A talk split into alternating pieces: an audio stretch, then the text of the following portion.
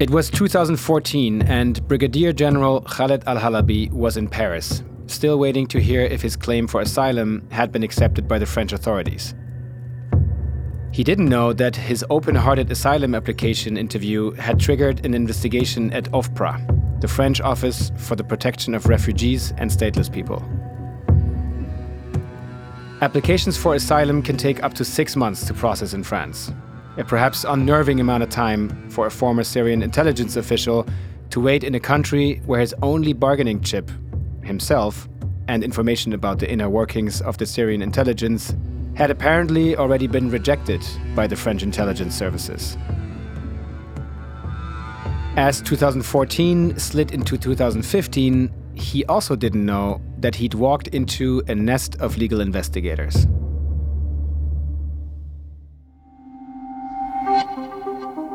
This is the Syria Trials, The Disappearing General. I'm your host, Fritz Streiff, and this is episode 6 Investigators Assemble.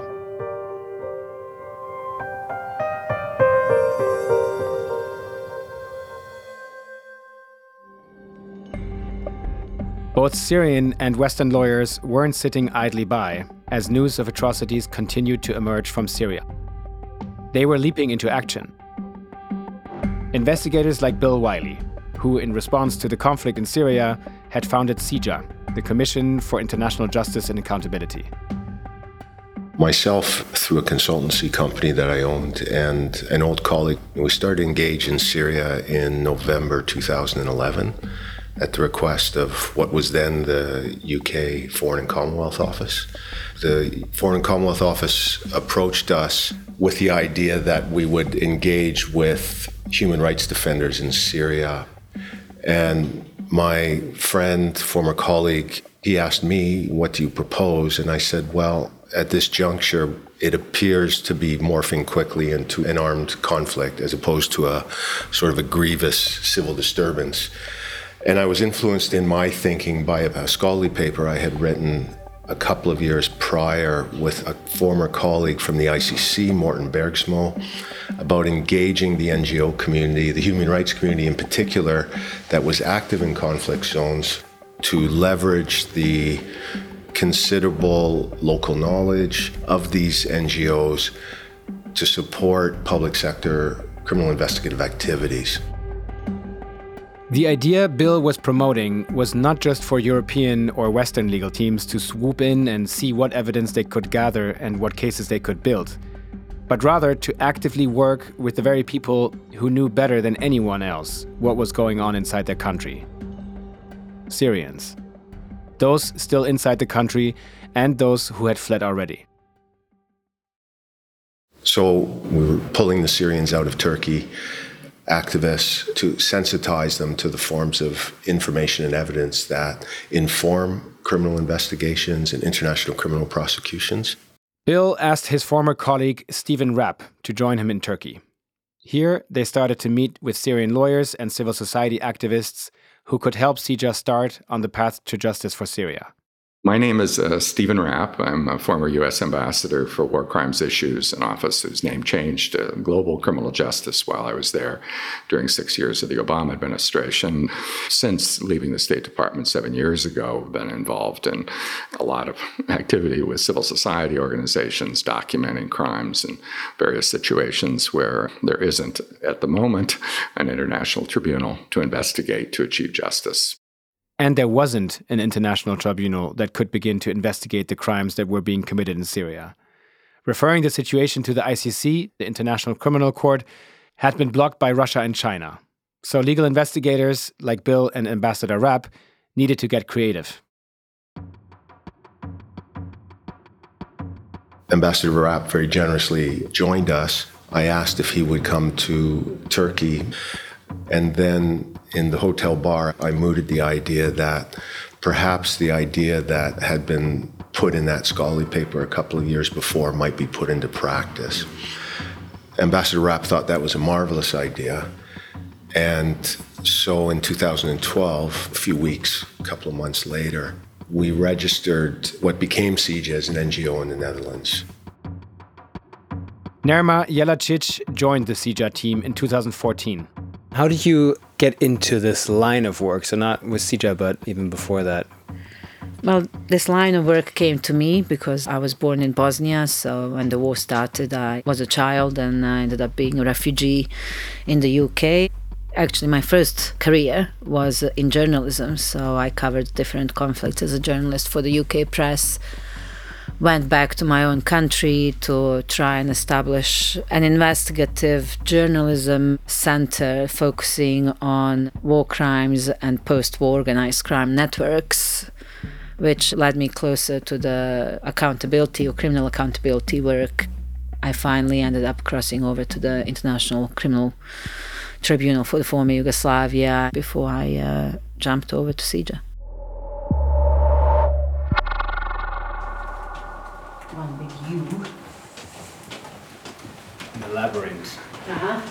I'm walking with Nerma along a corridor that could be in any office building in the world, with its white walls and gray carpet.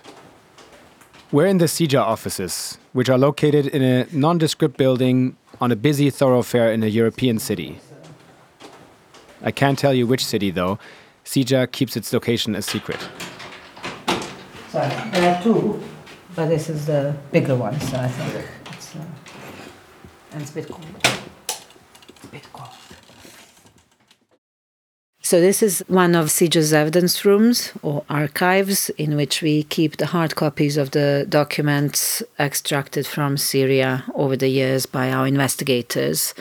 This is room number one, so you'll see probably around 300 or just over 300 boxes in this area of the documents, starting with zero one down there, which would be the first, the very first documents that we got, and then ending here with probably the documents which we got here about a few years ago. CIJA keeping its location a secret seems fair enough. After all, at the heart of its work are the incriminating documents that they are in possession of. So security is of the utmost importance for them. These documents are all kept in brown cardboard boxes that tower over us in the evidence room we're standing in. And it's cold. And it's cold, the humidity levels, the temperature and the climate has to be adjusted to the fact that there is a lot of paper in here, just under a million documents in this room, with the rest of them here. And the reason CIJA has all of these documents? From working with teams of evidence gatherers on the ground in Syria. In the early days, when the protests turned into armed conflict, we had eight governorates covered. At the time the revolution started, Syria was made up of 14 governorates, also called provinces. Our approach was to go to the areas where we can keep our people at the back and then uh, if the area falls in those early days, then they would go in and swoop up the material before the area is then secured by the FSA. So this material comes from the number of different governorates in those early years. And then importantly, because communication is two ways, you're getting the information also coming from Damascus to them. So, as regions fell out of regime control to the armed opposition, CIJA's teams would enter and collect all the materials that they could find. It was dangerous, life threatening work and required highly sensitive preparation and execution by the Syrian CIJA teams on the ground. But they managed to get a whole load of regime documents out of Syria and into CIJA's possession. CIJA says that the evidence they have incriminating the Syrian regime is stronger than what the prosecutors had against the Nazis at Nuremberg. Can we have a look at one of these boxes? Let's see if I can remember which one you could look at without me having to call somebody to clear it. I have to put it down because it's heavy. The boxes are packed in the order in which the material was collected. And that was very important for the whole chain of custody elements of our work. Chain of custody is really important, especially in these kinds of criminal cases. You need to be able to show exactly where the documents originally came from and who handled them, when and why, right up until the point the documents reach the authorities. And then the work with the document actually happens on the electronic evidence management system. The only time we work with these uh, documents is when uh, our team of the evidence scanners deals with them. So mm. we're not going to read through them, but I just want to show you. I think this one is good because it shows different types of materials. Mm-hmm. So you have this one would be a map. It is a military uh, campaign map with the with the writings on the on the map. Let's uh, see if this is the one. Let's just can you open? Yeah. You see, it's mm-hmm. all handwritten. Mm-hmm. It's a can't remember precisely this one. We would have to find mm. the number and then search it on our evidence database. Mm. But in terms of different types, so you would have this material. Okay, you would have yep. this kind of barcode on each one of so them. every document has an, an individual barcode. Every page attached? has a barcode. Yeah. Okay. And then you have things like these written, know, ledgers, mm-hmm. right? The important thing to bear in mind, we collect everything. If we enter the, the place, the idea is mm.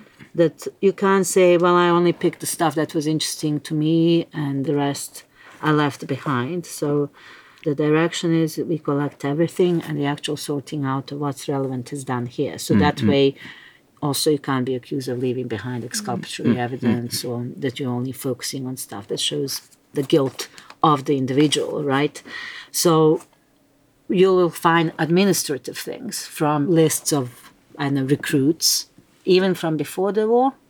You'll find administrative bureaucracy from ordering, uh, I don't know, equipment for the office or paper, etc.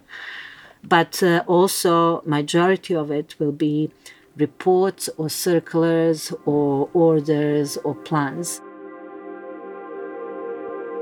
Many of these reports relate to what was going on inside intelligence branches after the revolution began in Syria in March 2011.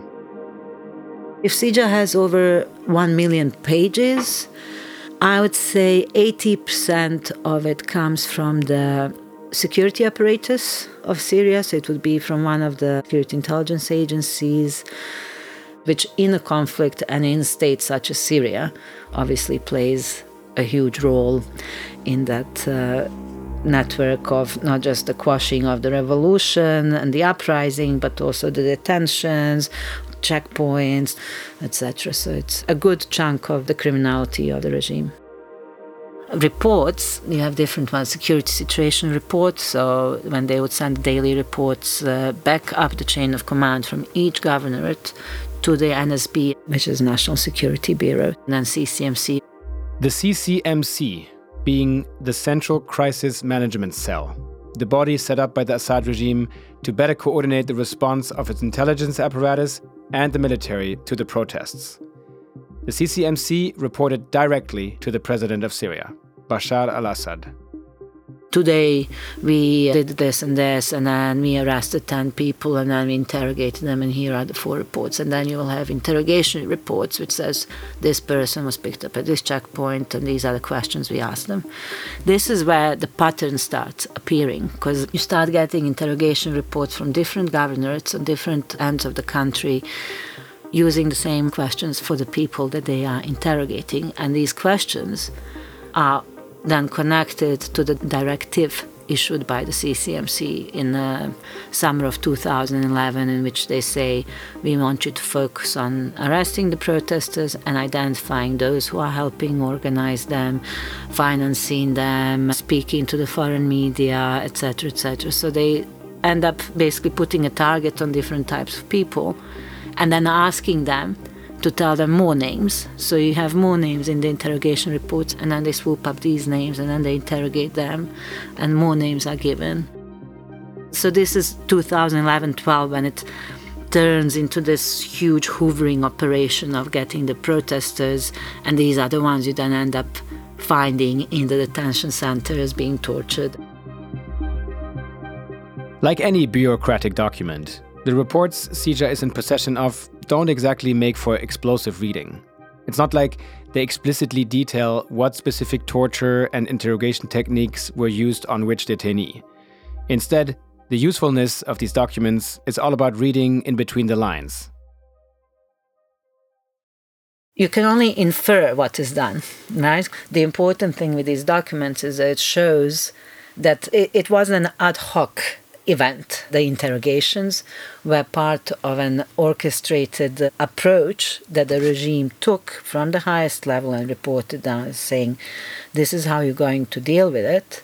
This is the information we want. And then the security elements are running around at that time freaking out because they're losing control and uh, picking up more and more and more people to try and appease to say we have we have we're getting the information that you want even if it's not relevant, because a lot of these names would have been taken from under torture. You don't know whether people are really involved in anything or not. Mm. So the point is that the elements of torture, how the torture happened, etc., this is what you show through the survivors who tell you those stories or through those individuals who can corroborate it. So there would be maybe lower ranking people who we would speak to and say, well, how did it work? Was Halabi at this level and did you report to him and did he have the power to decide if somebody was released or he would have to ask somebody? So you would corroborate what you are finding in the documents through the individuals that directly knew how it worked. As these documents began making their way out of Syria and into the hands of Syrian and Western legal investigators like CIJA, there was also increasing numbers of Syrians fleeing to Europe, especially in 2015, which saw unprecedented numbers of Syrians arriving in Europe. Many of them had either been detained by the regime or experienced their brutal and often illegal warfare tactics. And their stories could corroborate the evidence found in files, like the ones that were coming into CIJA's possession. But with so many documents and so many witnesses, the legal teams were overwhelmed there needed to be more of a focus to their work. Teams of Western and Syrian legal investigators came together to hash out a strategy for pursuing justice. They decided on three essential criteria.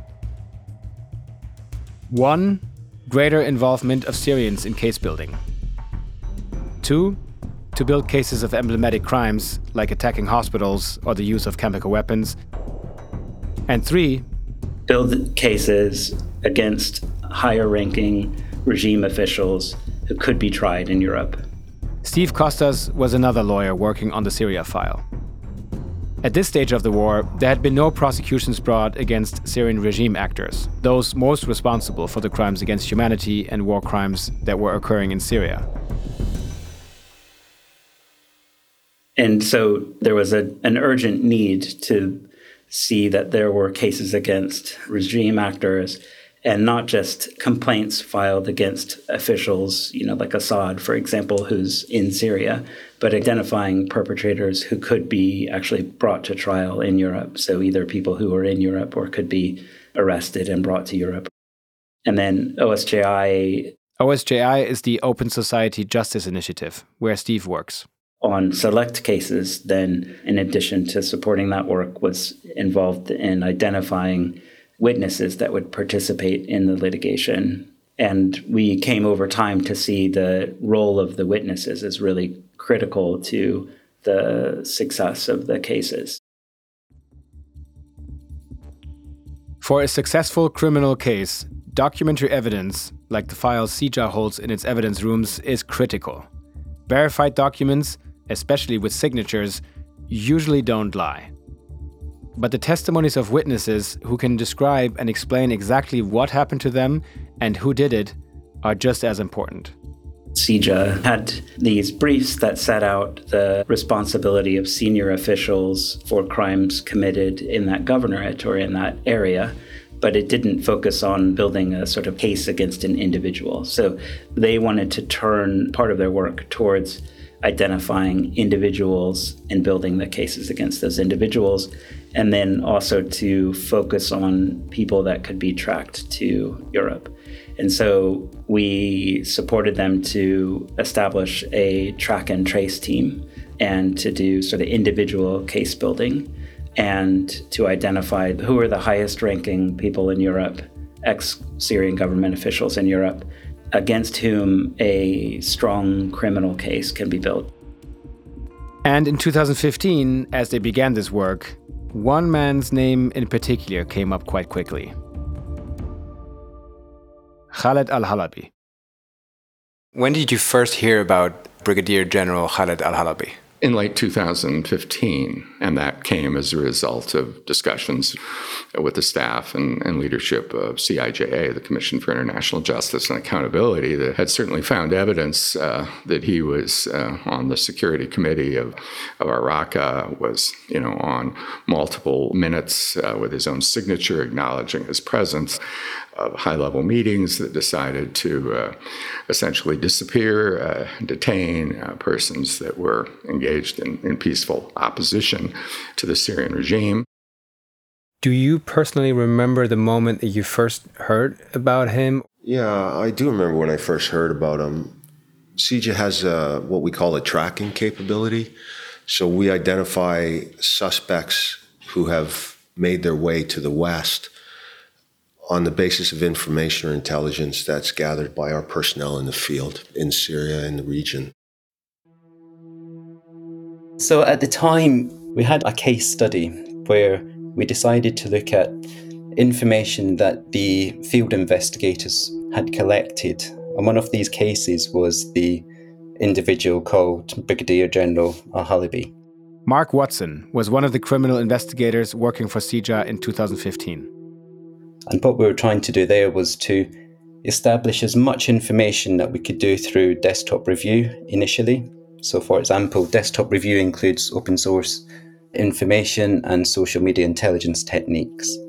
And what we were trying to do was to identify number one, if the individual had left the country, and number two, where the individual was.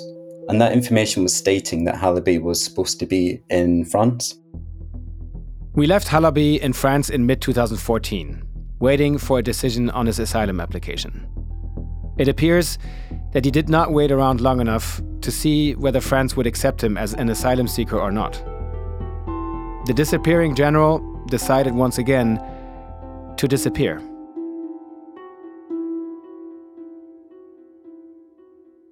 We didn't have any reasons to believe he wasn't in France, to be honest. What we were trying to do at the time was to verify that information. And the reasons that we came to our findings really was focused around looking closely at his social media presence and also trying to link together pictures that we were able to see online on the individual. At the time, we also had a telephone number that we thought was more than likely linked to Halabi. And through the telephone number, we're able to look at different parts of the phone number plus the WhatsApp profile as well. And so, you know, we were able to tell that he'd been uh, rejected for uh, asylum in France and that uh, he had gone from there either to Switzerland or, or to Austria. But at that point, it was unclear if he was in Austria or if he might be moving between countries in Europe or might still be in France. And so we took a strategy that was to file complaints in the countries where we thought he might be and try to suss out where he was. We decided to go slightly deeper with our investigations. And through open source, we identified Halabi's Skype account and then we used something which is passively checking the Skype address at that time through an IP resolver. The CIJA tracking team were closing in on Halabi. And that IP resolver was actually stating that the Skype account, shall we say, was located in Austria. The team at CIJA was then pretty quickly able to determine that he was, in fact, in Austria. So probably mid 2015, we received the information and, and figured out that he was in Vienna and so forth. Austria. Why was Halabi now in Austria? Remember what happened in June 2015? The diplomatic car speeding out of France through Germany and heading to the Austrian city of Salzburg? Remember Operation White Milk? The Austrian intelligence, at the time called the BVT, had smuggled the Brigadier General out of France and into Austria. But why would they help a Syrian intelligence officer who had already been dropped by the French intelligence? What use was he to them? That's next time in episode 7 of the Syria Trials.